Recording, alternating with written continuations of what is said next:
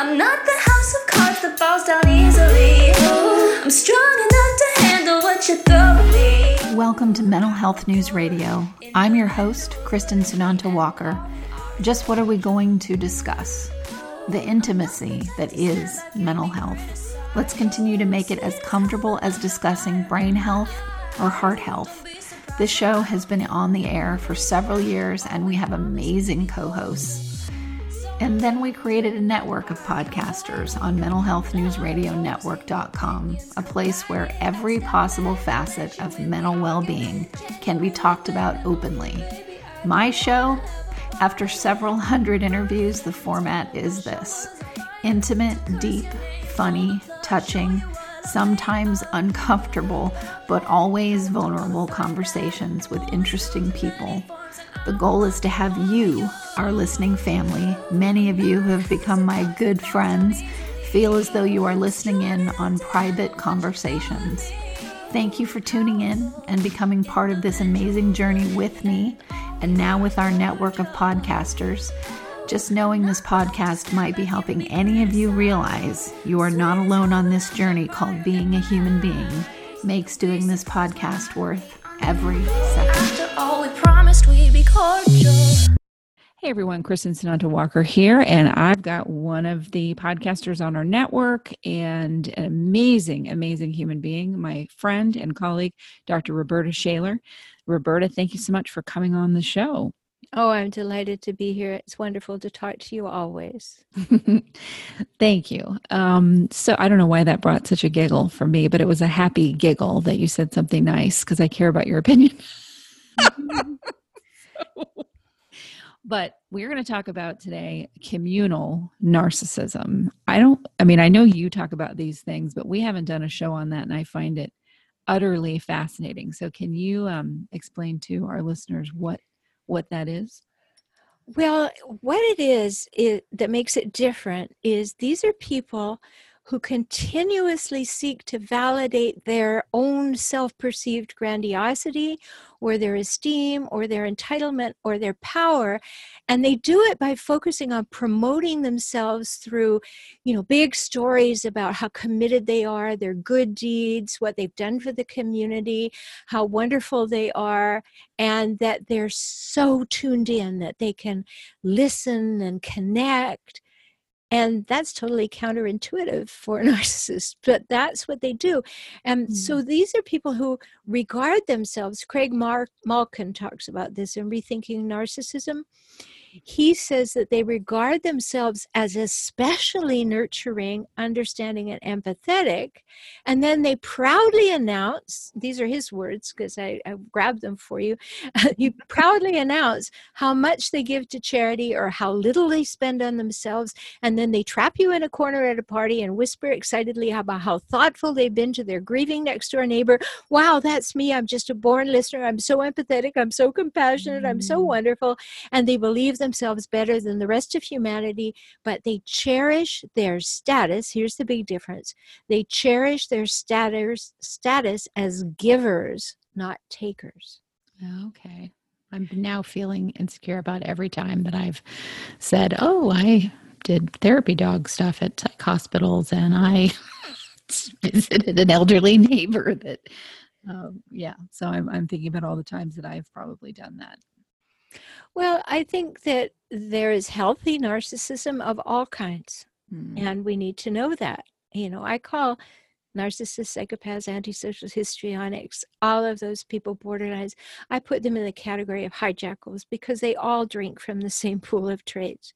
But when we are talking about communal narcissists, they're people, they have a mission and they have a cause, and they make it clear that your life, yes, of course, you're petty and shallow and you don't have much time, and I understand that. But them, they are deeply possessed of meaning and intent, and they're wonderful and they're personally aggrandizing, and they always want to win an award, and there's some terrible thing going on, right, that people don't get them.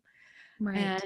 And so there's actually a communal narcissism inventory. You can look it up online. and you'll find that. And it contains some things like this. I mean, you want to test it out, Kristen, because you just asked yourself. So, you know, I just brought it up on my screen, and here's what it contains. Okay. On a scale of 1 to 7, agree or 1 is strongly disagree, 7 is strongly agree. This is how you find out if you have some tendencies toward communal narcissism. And I have to give credit to this person. Her name is Peg Streep at Psychology Today. She happened to post this so that I could quickly find it for you. But here they are. Give yourself 1 to 7. I am the most helpful person I know. Oh my God. Okay. I already know the answer. It would be none of those things. Yeah. Okay. So this is someone who believes that this. They believe this. If you're giving, yeah. I'm going to bring peace and justice to this world.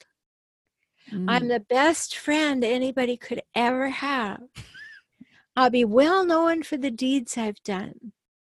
I'm going to be the best parent on the planet. You know, of all the people I know, I'm the most caring.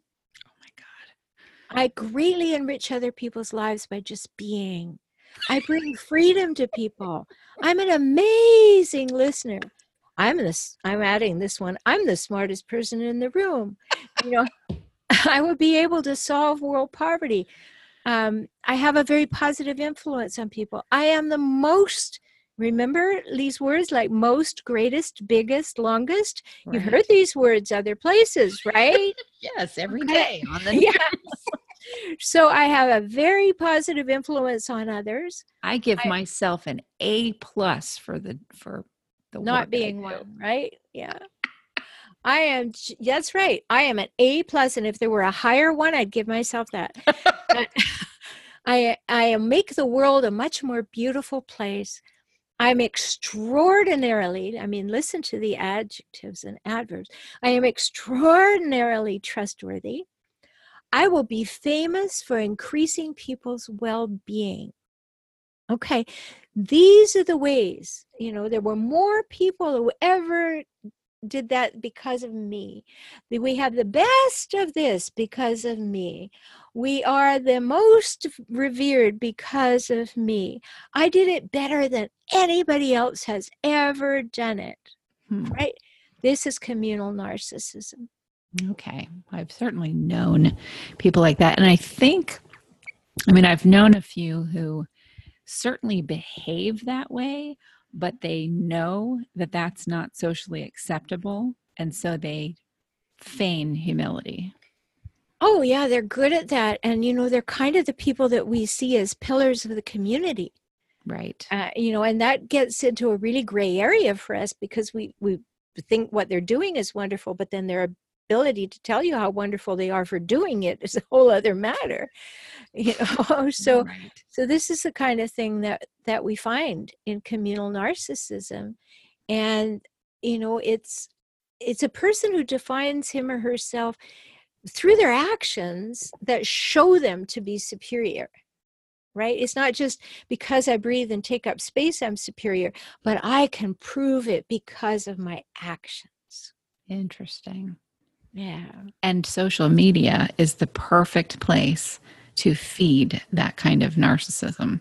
No, where else would you see people who tell these innocuous stories? Oh, I was in Starbucks and this happened. And then, you know, well, the only thing I could do was pay for the person. And you know, and I'm like, okay, let me look at your feed. How often do you tell stories like that? Yeah, great if that's true and you did it once and you're just basking in the glow of, oh, that felt good. Great, that's healthy. But if you're telling that story over and over, not so healthy. Right. Yeah. Because I'm so not on social media like I have been because I just don't care. I care enough to where you've got to play the game in order to promote your business and to promote mental health and mental health discussions and so on. But I just don't care personally about it. If I post something, 9 times out of 10, I'll go and delete it later because I'll think about what I posted and go, did I really need, like, what was the driver behind that? Did I really need to, what was the intention? And I'll go delete it. But I did the other day, and this did happen. I did run into someone, and very sweet person, and I'm going to have visited them a few times. And I posted something about it because I was I was glowing in the bask of, oh my gosh, that felt so good. But later I thought, oh God, get that off of your social media. Are you trying to talk about you're a saint or something? Well, that shows a degree of self-awareness that is wise, but you may go too far because bending the twig the other way, you do so much that's good.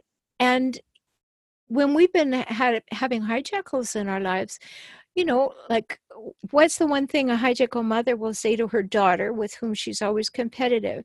Daughter will say, I'd really like to do this. Mother says, who do you think you are? Yeah.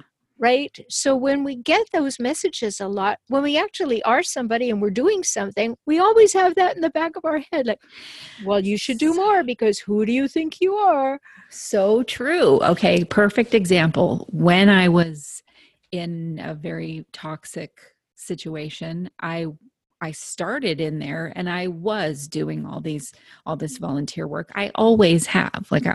That's just part of my family. Not everybody in my family, but my grandmother was a big volunteer. It just was part of what you do is you volunteer. So I always did that. And I did that when I went into this work situation, and I was so gaslit and put down just like everybody else there, that I went on this extra campaign that I felt like I needed to prove that I really was a good person, because they were in the beginning, they were like, oh my gosh, it's so great that you do this stuff. And then slowly the drip, drip, drip of rolling their eyes, making fun of me, saying what I did wasn't really worthwhile, because that was their deal. They did it to everybody. So I did go on this couple year thing of, I have to prove extra how good I actually am, until my son looked at me one day and he goes, Mom, you're not getting it. You do these things. They don't. You don't need to prove how good you are. You already do these things. And I had to shift. I was still in the brainwash, cognitive dissonance, all that stuff stage. It took me a while to shift into, right, I came with this stuff. They made fun of it. That affected me to think this other way. And it took a while for me to shift that thinking back into, I don't have to prove myself to these people. They don't care anyway. Well, they do care, because they want to be just a little bit better than you. Right. Right? Because you joined our club and we were doing good. So when you come, we just want you to know you haven't been doing it very long, and maybe you don't really know what you're doing, or maybe your motives are suspect. So we'll just plant that little seed in your mind. While we advertise what you do all the good things you do in order to sell our product. That's what they were doing. Years later, I was like, take pictures of my therapy dog off of your website. It's so disgusting that if you want to go do that kind of work, go do it for yourself and get your own dog.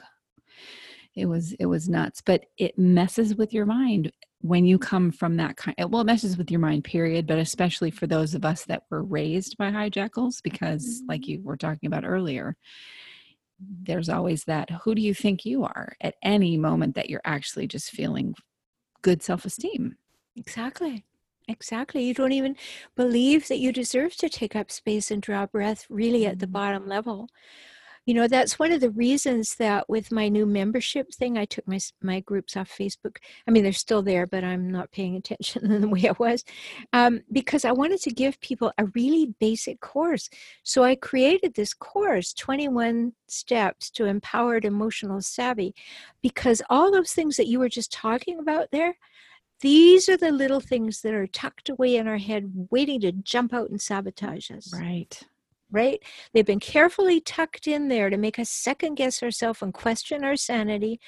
And so we stay in the less than position because these little things pop out and say, oh no, don't you get bigger than your britches. right? And so we need to have overcoming abilities. We need to have better self-talk. We need to be able to talk ourselves down when that kind of thing happens, just like you were saying you did. And this is essential for us because, of course, we want all kinds of wonderful people volunteering and helping and making things happen and bring about changes.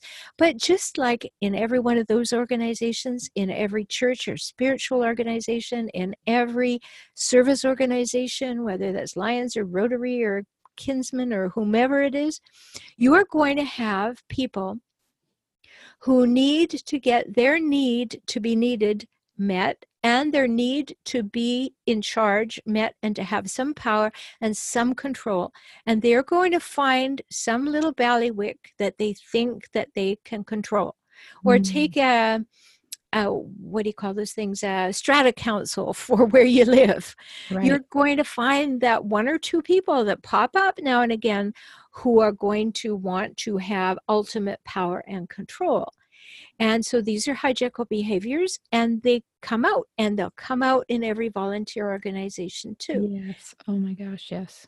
Right. And so if we've been triggered early in our life by having a parent who behaves that way or some early trauma, then we go into those places and all they are is stand-in for our mother or our father or somebody going, who do you think you are? Right? So true. So true. The guy in the scenario was my mother. Mm-hmm. Hands down. So you just have to know how to smack them aside and say, thanks for sharing. Yeah. Yeah, exactly. In your head, you just say, I bless you, and move on. And you know the people that you can say these things to that don't. Because listen, when we talk about traits and things that hijackals do, everybody can have those traits. I know sometimes listeners, you're in that triggered state and you think, you're in that state where around every corner is a hijackal because you're really afraid of life because you've just been completely, someone's tried to ravage your soul. That completely makes sense. But the reality is everyone can behave these ways. What makes it a, chronic issue is when it becomes a personality, just a character disorder. Mm-hmm. It's someone that doesn't learn, that's not acceptable behavior. They don't have any shame. They're baby Huey is what I mean. They don't have any empathy. Exactly. They're, it's all about them.com. That's the distinction that I make, Kristen, between difficult people and relentlessly difficult people. Okay. Every one of us is someone's idea of a difficult person on some day. Right. Right. That there's no question that we're going to be having a bad day or they're having a bad day, and whoever perception is off the most, we're going to be the difficult one. Right. But a relentlessly or chronically difficult person, they're going to choose their target, their prey. I don't like to use the term victim. I think it's their prey, their unwitting prey. And they're going to choose that one person to hone in on and be always difficult, to always be toxic to that person, to always make that person second guess themselves and question their sanity. They'll gaslight them. They'll love bomb them. They'll discard them. They'll devalue them. They will do all of those things to that one person. And then they'll make that one person feel like, I must be the most awful person on the planet. Why do they do that? What is that about? I've never had anybody say that before. It's about needing power, status, and control. Okay, here's an example. I fell prey to a hijackal. Well, I've done it more than once because if you're raised by hijackals, and I was raised by two of them, I had a lot of unlearning to do. Yeah, I look back on this guy, and he wanted to marry me, and we had a big talk about that. And he said, I don't want you to change your name. And I said, why? He said, no, I think, we should be in this way that you don't change your name. So what I noticed was that when we go to an event, particularly a networking event, this is a guy who had a 2-year AA degree. And we go to an event and he would say, I'd like you to meet my girlfriend, Dr. Rhoberta Shaler. Right. Over and over. So he was borrowing my status. Mm. And so in borrowing that status, so he could own it, he tried very hard to keep dragging me down, wearing me away, tearing away bits of me. And I finally just looked at him and said, no, we're not going to do this anymore. Right? And that was that. But that's what happens to us if we don't wake up and smell the herbal tea and say, I keep repeating these experiences. Maybe I should get some insights and help. I mean, that's what gets me up in the morning. That's what flips my boat and floats my, or flips my skirt and floats my boat. It's what I'm passionate about, is helping people see this, decide what to do with it, and heal from it over time. But it's okay. So let's look at a scenario. So you're in a situation, let's say it's a work situation, and the narcissistic or the hijackal owner has targeted you. You're that one person you're talking about that they are the worst with. And they're awful in other ways to other people, but not like they are with you. Mm-hmm. I know. No one likes commercials, but seriously, folks, without the help from these organizations, we could not stay on the air. Please give a shout out to ZenCharts.com. If you're a mental health or addiction treatment center, you'll want to use their EHR. It's gorgeous. And they're just good people.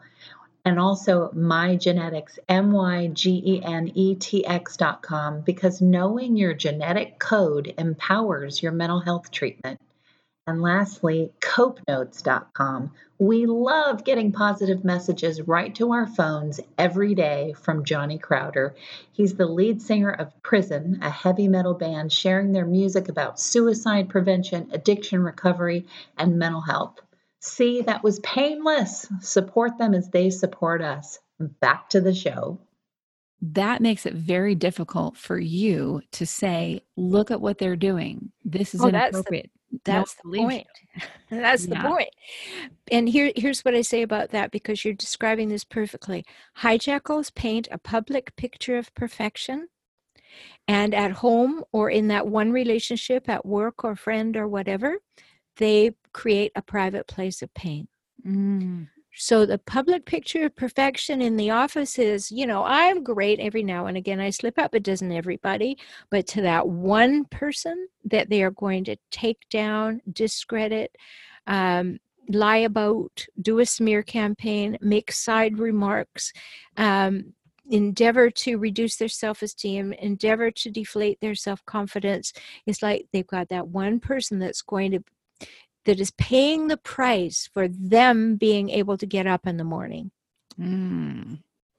Wow. Well, I have been that one person. I was to my parents, obviously, but I've been that one person to the point where the person really, I believe, was, and I've heard other people say this too, a psychopath. Mm.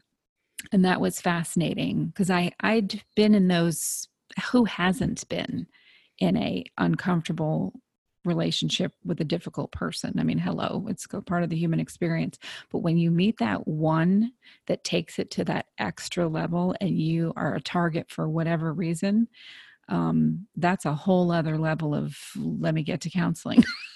Well, it is. And if you have a background of being with hijackals, you have a paradigm that you get into that relationship, but you are still, just as you were when you were a child, you were looking for the approval of your parent. So you think, okay, if I'm a better little girl, if I do this better, if I stay out of their way, if I'm less demanding, if I'm more patient, if I'm all these things, then those big people, those giants will love me more. Right. And we bring that same little girl piece to this and we think, oh, well, this person needs nurturing, this person needs validation, this person needs all this. And if I give it to them, then they'll like me. Right. Well, we have to learn to separate out from that and say, that person's just not a nice person. And I don't care if they like me. I have to separate myself from that to keep myself safe. It was so great to have, it would have been a different experience had the Me Too movement happened while I was in that situation. But unfortunately, it was like 4 years later. But it was great for that to happen. Because then I was, in some ways, I was able to really separate out the sexual harassment piece of it mm-hmm. and have the validation of, even though do I need it? Have I and I talked about this stuff? But when you get in those psychological abuse situations, you need that validation. It was so good for me to go, okay, anybody can say whatever they want about that relationship, but I was being sexually harassed. He was putting his hands on me in that situation. I was in a power down situation, all the things that they talk about with Me Too. And that was really, quite an eye opener for me to go, oh, okay, got it. Mm. Yeah, well, it exists out there. And if we've been predisposed by our younger life to be comfortably uncomfortable in those relationships, then it's really a good idea, as I said earlier, to wake up and smell the herbal tea. Right, exactly. And that process of waking up can take quite some time. It sure can. It's like cleaning lenses, they're cleaning, picture your glasses are completely black, and that's your childhood. Mm-hmm. And over the course of your life and different relationships and so on, just they're a little bit clearer and a little bit clearer and a little bit clearer. It's a progression. Yeah, it's a very good metaphor, because you can allow someone, you yourself can put things on those glasses when you get scared, or when you think that you're not allowed to think thoughts about whether that person is appropriate. Mm-hmm. Like, who am I to judge them? Maybe I'll find a way around them. Maybe if I nurture them enough, they'll feel loved, and then they won't behave that way. Maybe if I tell them how wonderful they are and what a great job they're doing, and I'll always be there to support them, that they will stop being nasty to me. No, they won't. It's not about you. Right. It's about them. Right. Very, very true. Very true. Well, I had this come up to me today with another guest, and he described the process of healing from a hijackal as in an interesting way that I actually felt some relief about, and I wanted to get your opinion on it. He said, listen, the way I look at my mother, meaning his mother, so he writes a lot about toxic relationships with your mother, a mother who's a hijackal. And he said, what helped me through a lot of work was to get to a place where I just realized that she's not going to stop doing what she does. She's not capable of stopping. It's like me expecting a dog to not be a dog, or better said, it's like me saying that my dog that just peed on the carpet in my house did it on purpose to get at me. That's not a reality. So he was just saying, when I was able to look at her and realize she is incapable of being any different than how she is, and my expectation and anger and so on at her, which I'm allowed to be angry at the behavior, I'm allowed to be away from it, but what I was torturing myself with was the being aghast at her behavior. And when I realized she can't behave differently, it kind of let me give myself some rest and some peace about the relationship. So what do you think of that? Oh, I absolutely think that that's the case. It's like looking at somebody and saying, oh, you have no legs and arms, and I don't all this time been wondering why you haven't run a marathon. Right? And now all of a sudden I see that to run a marathon, it's impossible for you. It's just impossible for you. So anything that I believed that was true about you, because I believed that you could and should be running a marathon, is erased. My expectations have to change. There will be no marathon. And let me give you another little piece from my own life. I'm an only child. I had two hijackal parents, a covert and an overt. Woohoo! Same here. Got it. And for those people who don't know my term hijackals, here's a definition. A hijackal is a person who hijacks a relationship for his or her own purposes and then relentlessly scavenges it for power, status, and control. So I had these two parents who, in my opinion, I'm very grateful for my life, but if we were choosing the parents of the year, they'd get no award.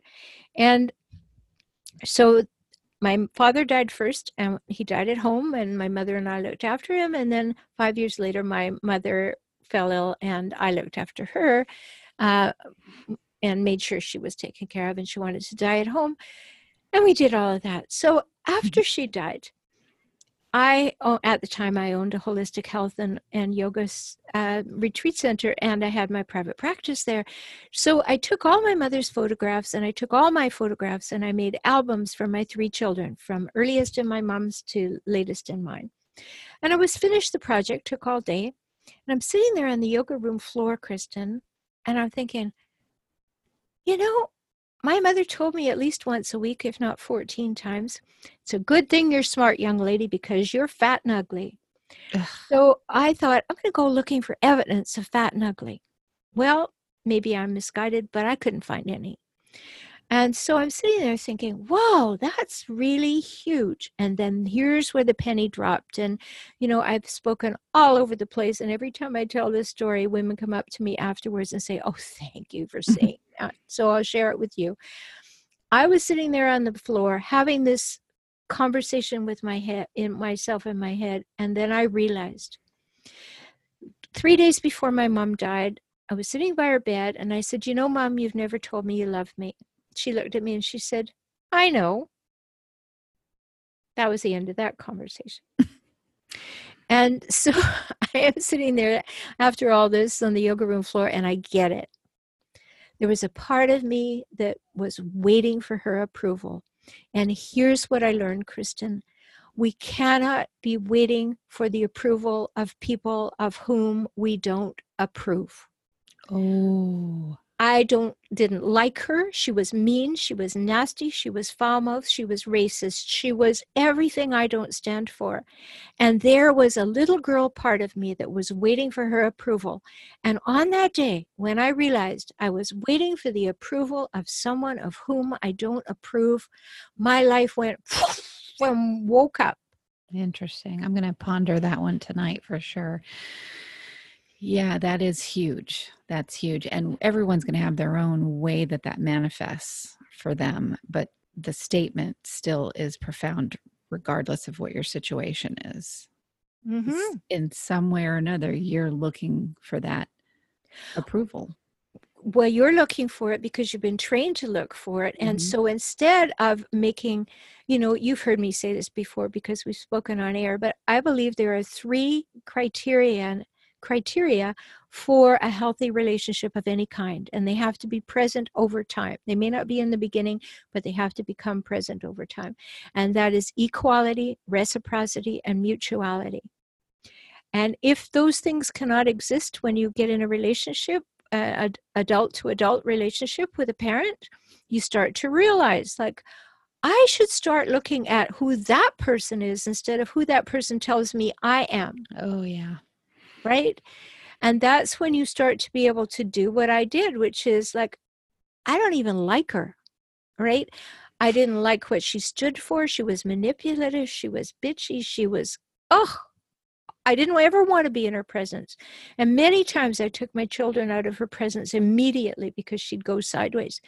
But I was still hooked in at some level to wanting her approval. Right. And when I knew I didn't want the approval of someone who I didn't approve of, huge freedom. Well, I'll tell you, I mean, I love having words around it because I love language, and it makes it easy to get back to that place where you remember those words and how they apply to you. But I will say, not having holidays happen where I in no way feel guilty, shamed, obliged to make a phone call with a disagreeable person where nothing I do is enough. Mm-hmm. Not having to do that makes my holidays fan-freaking-tastic. Yay! Exactly. And while we're on that, you know, I don't know when this is going to air, but while we're on that, remember, hijackals must ruin holidays. Yeah. They've got to take all the air out of the room. They've got to make it allaboutthem.com, and they've got to make sure that you're unhappy. So if you just need one little acid test, just check to see if there's somebody in your life who has to ruin every holiday, whether that's your birthday or Thanksgiving or a child's birthday or whatever. They have to ruin it. Yeah. Well, I noticed that with when I'd spend time with my son, and it's at his place under the influence of just him and me being there, we have amazing times, amazing visits. But every time he came home to grandma, we would fight. Mm-hmm. And I came to the realization of, oh, she needs to cause that division. That's her doing. Right? Because then she's more powerful than you, mm-hmm. and she can ruin the relationship, and they don't care. Nope. As long as there's drama. Yeah. The fan. Fascinating. Okay. Say that saying one more time. I no longer need the approval of someone of whom I do not approve. Profound. Simple, yet profound. Isn't it amazing how it takes us these long journeys to get to the simplest thing ever? Right. And, you know, that's 30 years ago my mother died. You know, that was a moment of freedom. You know, I already had my children. I had the career. I had all of this. But just sitting there and having that profound moment was like somebody just burst a balloon that will never be intact again. Wonderful. Yeah. Well, listeners, I want to make sure that you listen to Dr. Shaler's show. She's got many. One of them is on the network, Save Your Sanity. It's amazing.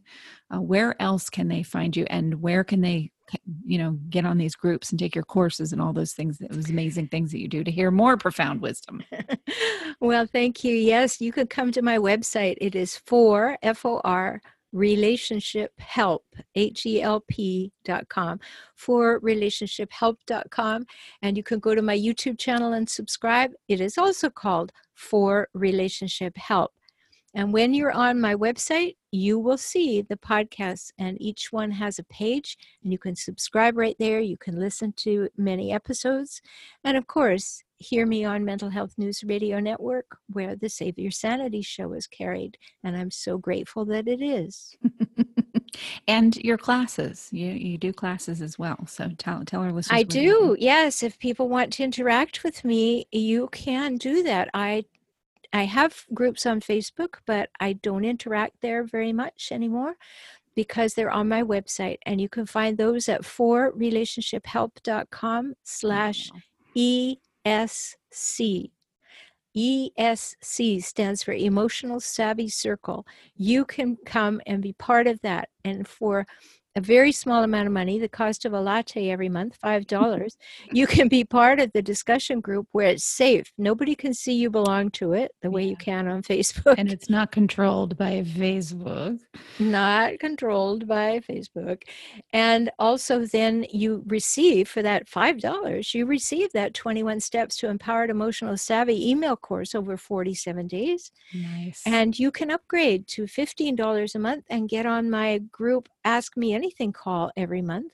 And there's another level where you can have my monthly webinars as well. So if you want to interact with me and get what I believe to be quality information that will help you, go to forrelationshiphelp.com. Fantastic. Thank you so much for coming back on and for being my friend, and also sharing your wisdom with me on the business side of things. Oh, well, thank you. I enjoy every minute we spend together, and this has been fun. Thank you, listeners, for tuning in to another edition of Mental Health News Radio. Sometimes I'm passive aggressive, but never without good intentions. I heat up and act on my emotions. Thanks so much for listening to Mental Health News Radio. Our podcast can be found on iTunes, Stitcher, and hundreds of other podcast apps. Or you can visit our website at mentalhealthnewsradio.com. If you have a question or would like to be a guest, become a podcaster on our network, or join the amazing organizations that help keep us on the air, please email us at info@mhnrnetwork.com. Get ready for that special goodbye from our resident therapy dog, Miles, and a special thanks to Emily Sohn for letting us use her incredible song, Cordial, for our podcast music. Listen to the full song on SoundCloud at emily.sonne. Don't be surprised when I don't hate on you. After all we promised we'd be cordial. Sometimes in you I can fight it, but I oppose it. Good boy. Hi, this is Dr. Paul Meier, founder of the national chain of Meier Clinics. I've often told you about how people just like you are getting the healing that they need from emotional issues like depression, anxiety, anger problems, and relational problems. We wanted to share with you Mickey's experience at our day program and how it has affected his life. The Meier Clinics has been a real blessing to me. Dr. Meier told me that people get well here, and my life has been completely changed. I have been symptom-free for 3 years, and I'd recommend it to anybody that really wants to overcome an emotional problem of any kind. Mickey's story is like so many others that we receive. It's an encouragement to us, and we hope it will also be an encouragement to you to call us to get the emotional help that you've needed. Please call toll-free 888-7-CLINIC to be connected to the Meier Clinic program nearest you. That's 1-888-7-CLINIC, or go to MeierClinics.com. That's www.meierclinics.com.